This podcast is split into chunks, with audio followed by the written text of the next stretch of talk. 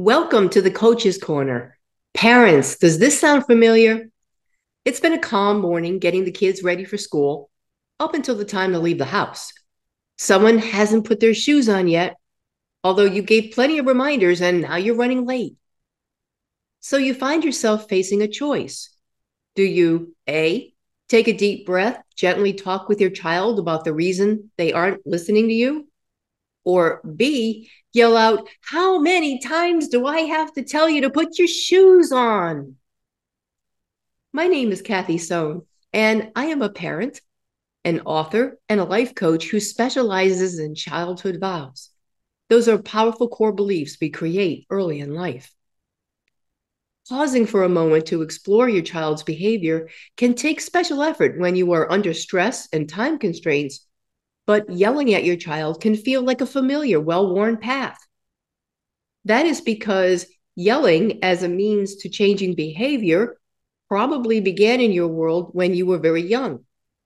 So many of us were raised in households where punishment and fear were used to control us. What our parents didn't realize is that children pay a price when they are shaped primarily by authority outside themselves often to the neglect and suppression of their own ideas and feelings. When you get emotional, your children do too, and no problem solving gets done.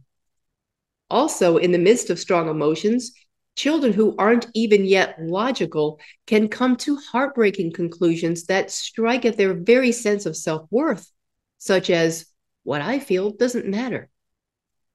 They will likely pass along this trauma to future generations, parenting the way they were parented, having decided that yelling is the way to get what I want. If parents consistently meet resistance with, I'm in charge, do it because I said so, instead of taking the time to explain why rules are important, children can decide to blindly follow those in power, ignoring their own intuition. Now, I want you to take a deep breath and please do not feel guilty if you have yelled at your kids occasionally.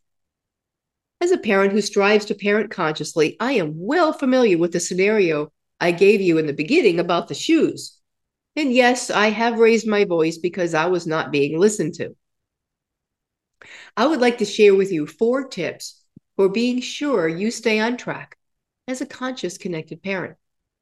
Number one, remember that it is about being conscious, not being perfect. What is important is that you recognize when you might be leaning more on authority than influence, or on tending to yell more than listening with compassion. Number two, always make that effort to be sure your child knows they are heard and validated. You will continue to build valuable connection and open lines of communication so critical during the teen years. Even if you are in a rush, you can take a minute, then agree to talk more about it later.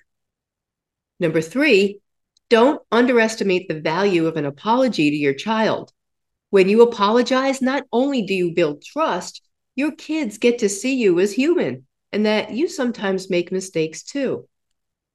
And finally, remember to raise your awareness instead of your voice. Underlying all behavior is a message your children aren't really trying to provoke you, at least most of the time.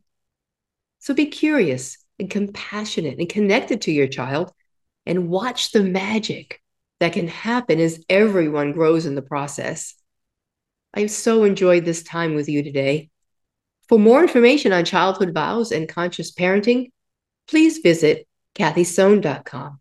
That's K A T H I S O H N.com.